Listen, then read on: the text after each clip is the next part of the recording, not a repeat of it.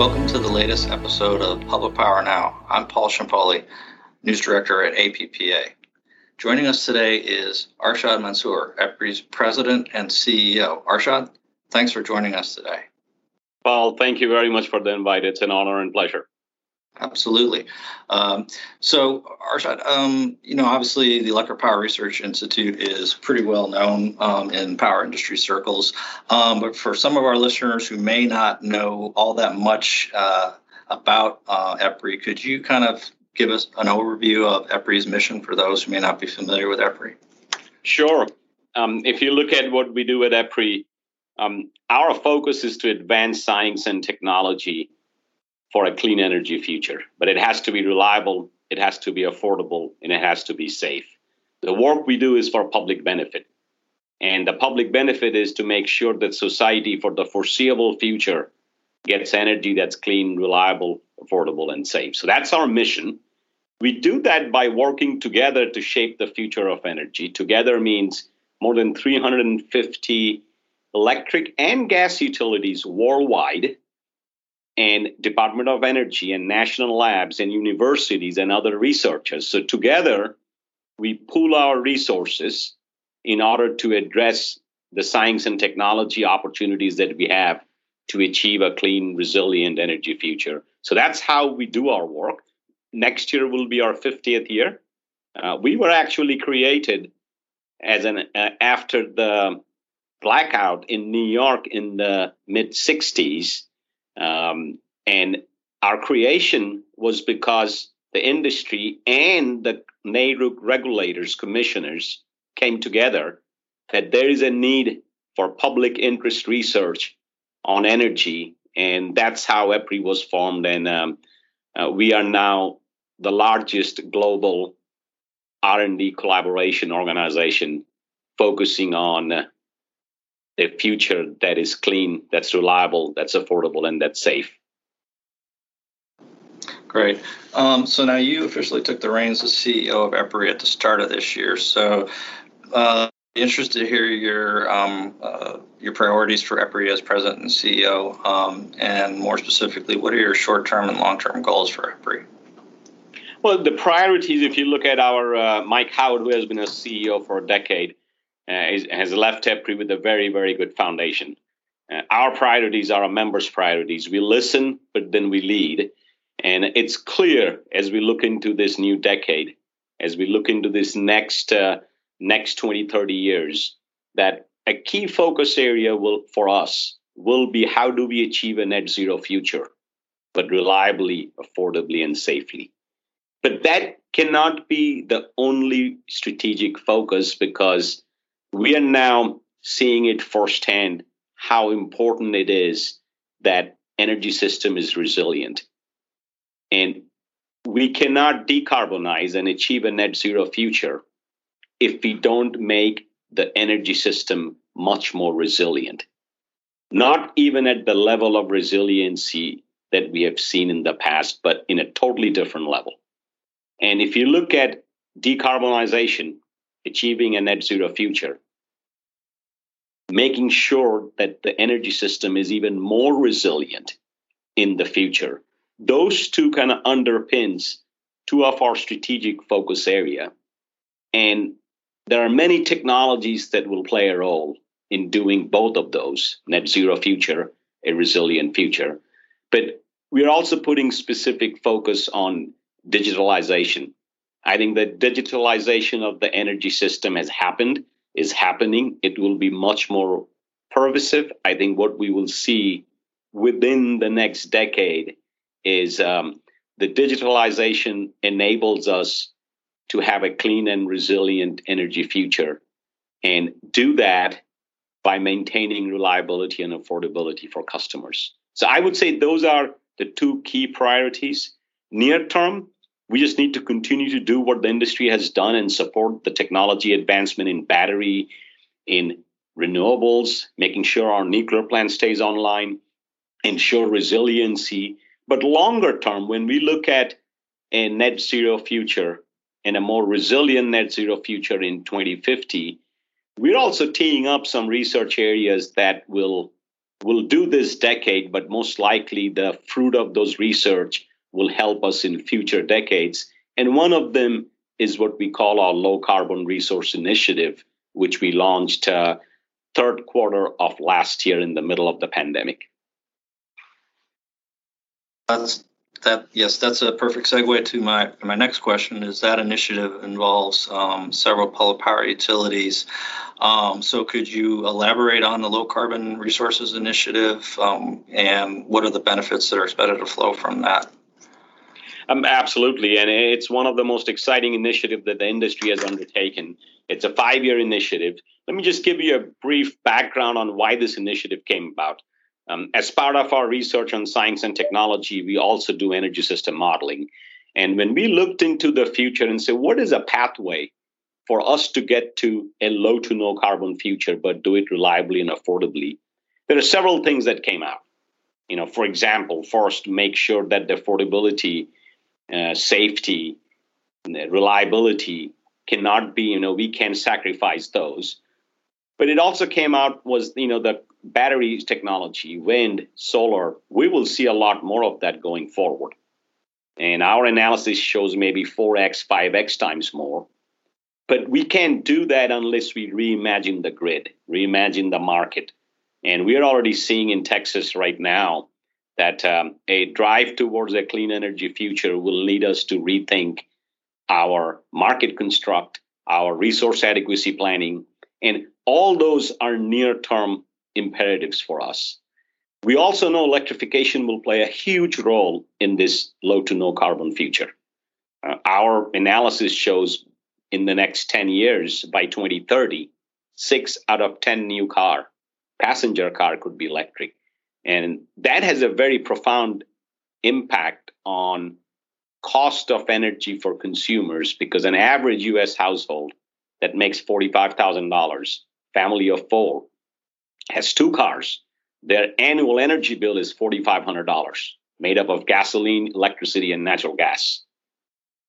When EVs reach cost parity, and if they switch both their cars, they'll save $1,000 on their energy bill every year. Think about that as a $1,000 stimulus year after year, and they'll reduce their emission. So, in the near term, it's clear what we got to do. We want to make sure that the largest carbon free source of energy, nuclear, stays online. We need to make sure we reimagine the grid to bring the amount of renewables that we see coming. We need to thoughtfully transition from coal, not just transition right away.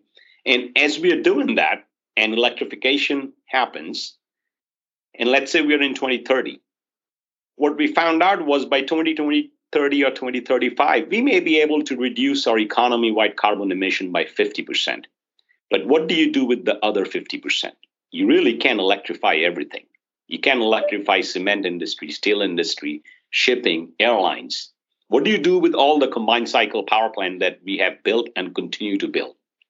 And this led us to the conclusion that, you know, we need to look beyond electrification and we need to look at other clean energy resources that would help those hard to electrify sectors to reduce their emission that could give a pathway for these combined cycle fleet that we are building could actually run in this alternate fuel. And that was the genesis of low carbon resource initiative one of these low carbon resources that there's a lot of focus on worldwide is hydrogen but it's not just hydrogen it's hydrogen liquid ammonia it's biofuel it's renewable gas so we wanted to bring the industry together on a five year moonshot. And we, uh, when we launched it last year, our initial estimate was we'll have a $100 million initiative with at least 50 utilities worldwide. And that will show the commitment that the industry is making, not just to talk the talk on net zero, but actually help develop the technology. And uh, just today, I heard we have now 36 members, $107 million that have been committed. I fully expect this to grow by at least 2x amount this year. And it's just amazing to see how the industry has responded to this challenge, which is a very long term challenge. And public power has been in the forefront of the 36 uh, participants in this five year initiative, almost 10 are from public power, and many are APPA members. So the work has just started. In one line, if I have to describe LCRI, it is advance the science and technology to create clean molecules, energy carriers from clean electricity. And these energy carriers will help us to decarbonize the hard to electrify sectors. Could also possibly be used for running our gas turbines 15 years from now. There is a possibility that these low carbon resources, in combination with natural gas, could at some time be a heating fuel. So that's what LCRI or Low Carbon Resource Initiative is, Paul. Great, that's a that's a great overview. Appreciate that, Arshad. So, um, another public power specific question I want to run by you. Um, you know, we reported on this uh, this news actually um, in our newsletter. Um, a team led by EPRI has been awarded a grant from the Department of Energy to support um, R and D related to hydrogen production from uh, fossil assets without carbon emissions, and one of the team members is Nebraska Public Power District. Um, so, uh, wanted to know if you could talk about how the the EPRI-led team will utilize the funds from the grant, and what role uh, NPPD and the other team members will play. Sure. And when I mentioned that we work together with national labs and uh, Department of Energy and with our members you know, uh, our partnership with Department of Energy and other federal entities and national labs have been very strong. And that's where a lot of the early stage technology work is done. So this particular project eh, is a very exciting project. The outcome of the project hopefully will lead to a much bigger project where we will be actually demonstrating the technology. This is a front end engineering and design study for a way to take coal and biomass together and see how we can run a power plant with zero carbon emission, but also create hydrogen as a byproduct. So there's a gasification technology, there's a pre-combustion carbon capture and storage technology. So it's an idea of you take biomass, which could give you negative emission, you take coal or a fossil fuel, you gasify them, you go through a water shift reaction, you store the carbon, you capture the carbon and sequester it or use it for enhanced oil recovery, and you're also producing clean hydrogen, not hydrogen that we were producing today that has a carbon footprint of even more than natural gas. So, what a front end engineering and design study is, you bring in the host utility, which will be NPPD. They have a couple of plants where this could be piloted.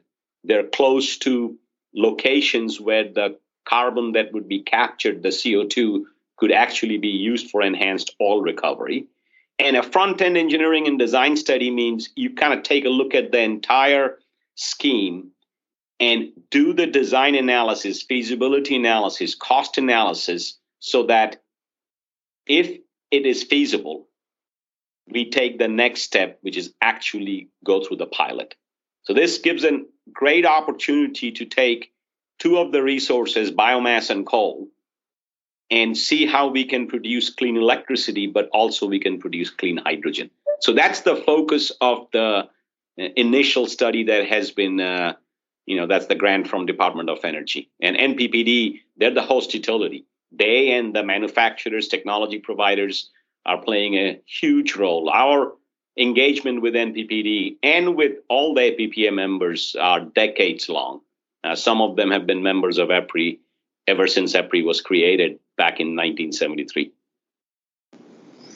Great. Um, now you talked, you touched upon um, electrification, um, and so I guess other than what you've already discussed, any any other highlights that you wanted to bring to our attention in terms of uh, EPRI's activities uh, in that area? Well, I, I think to establish electrification, there are many organizations throughout the world who are looking at what is an optimum pathway to achieve a clean energy future. And some may differ on the resources. Uh, we like all resources. We like nuclear. We like wind and solar. We like batteries. We like natural gas and coal with carbon capture and sequestration. So when you look at all these resources, there is one thing where the global research community has come to the same conclusion. There is not a single study in the world that shows that in order to reach a low to no carbon future, society's use of electricity and dependence on, dependence on electricity will have to significantly ramp up. So, give you an example. Uh, let's use US as the example. It took us 140 years from around 1880 to today, which is 2020, 2021, for electricity to be 20% of the energy that is used in our home and buildings and transportation. So it's 20%. In 1880, right before the Chicago World Fair, and Chicago became the city of light, that was the dawn of electricity. So it took us 140 years for electricity to go from 0% of the energy used in 1880 to 20% of the energy used today. All the analysis, including EPRI's analysis, shows that for us to reach net zero by 2050, the share of electricity as the energy that we consume could be anywhere from 40, 50 to 60%. So 0 to 20 in 140 years, and then 20 to 50 or 20 to 60 in only 30 years. That is a daunting opportunity and a challenge for the industry. And we have a comprehensive electrification program across mobility, heating and cooling, and new applications like indoor agriculture, where what we are doing is the same thing we all do advance the science and technology, look at early stage technologies, create projects, demonstration, pilot projects like we are doing with NPPD, and then move those technologies forward. Uh, just a, one example on what you may not even consider as electrification technology. But we have almost a dozen container farms that are producing lettuce, tomato, and other products in disadvantaged communities, partnering with the utility, partnering with local university. And the focus is electrification could reinvent agriculture. 90% less pesticide, 90% less water. You're making the lettuce right where you're having it. And having this container farm and the research projects situated in underserved communities also is a, it's a compelling thing that we all have to think about, even researchers, that this clean energy transition has to be equitable. It has to be equitable to the average US residential household. It has to be equitable for underserved communities. Many of our underserved communities are the location where you have the large power plants, whether it's a nuclear or a coal or a gas. That provides the tax basis. So if you're going to transition from coal to carbon capture or storage or other clean energy park, then we'll need to make sure that we are creating those brownfields at the next clean energy park. We should make sure that electrification opportunities, truck stop electrification, electrification of public transport are taking a high priority because at the day, just like in the 1930s when we did the Rural Electrification Act, electricity went to the masses. We now have an opportunity to use those infrastructure and double, quadruple the use of electricity in an efficient way. And that by any anybody's and there is not a single study that shows that without that level of electrification, uh, we will not be able to reach even close to net zero. So it's a great research initiative for us. It continues. It's broad, it's deep, and it has wide, not just support, but application from APPA members. Great. So, um, uh, the so for the the wrap up question, I want to get your take on big picture, um, and more specifically, wanted to get your thoughts on key challenges and opportunities that you see facing the power sector over the next 10 to 20 years? And then if you could talk about the role you see EPRI playing in terms of helping utilities successfully meeting those challenges and taking full advantage of the opportunities. Sure. Uh, great question. Great question. Um, I see opportunity as researchers.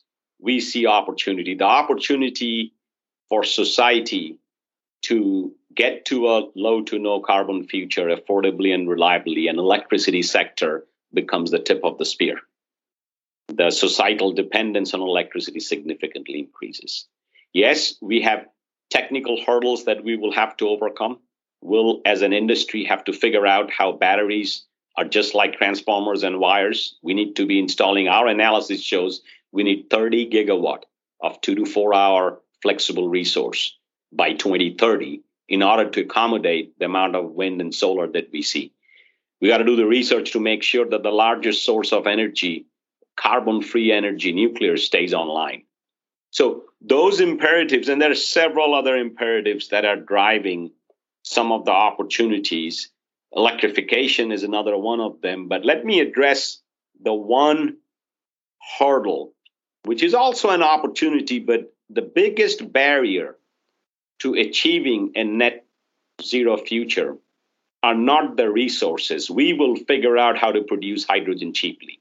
We will reimagine nuclear, and next generation nuclear will be modular, flexible, economic, and safe. But imagine you're in 2040 and societal dependence on electricity has increased. Instead of 20% of our energy that is used as electricity, 40%. Imagine a future where both the cars are electric.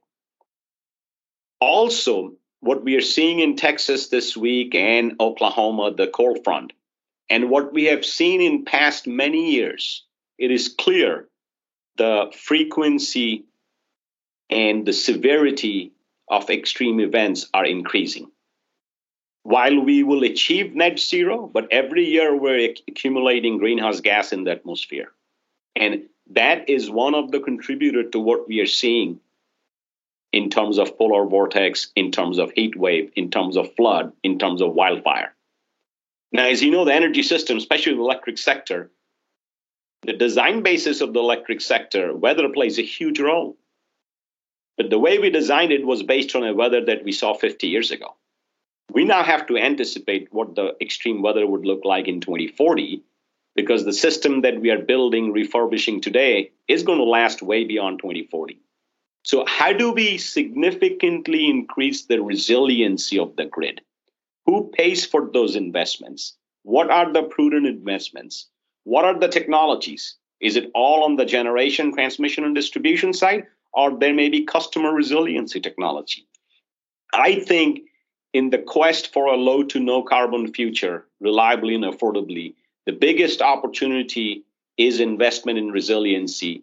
The biggest challenge is to figure out what level of resiliency the society would need from their electric grid for them to have two electric cars and for the society to be using 40 50% of their end use energy as electricity. So i think that's one area we will be working with our members. We'll be working with APPA members uh, we'll have to fundamentally rethink the resiliency need for the system as we continue to decarbonize the system Great, Arshad. Well, thanks again so much for your time today. We really appreciate it. And given everything that's going on um, at EPRI these days, um, we'd love to have you back as a guest uh, sometime um, this year. I'm sure we'll have plenty, plenty of uh, additional topics to, to chew over. Um, so thanks again for your time today. We really appreciate it. Well, thank you. Thank you very much for the opportunity.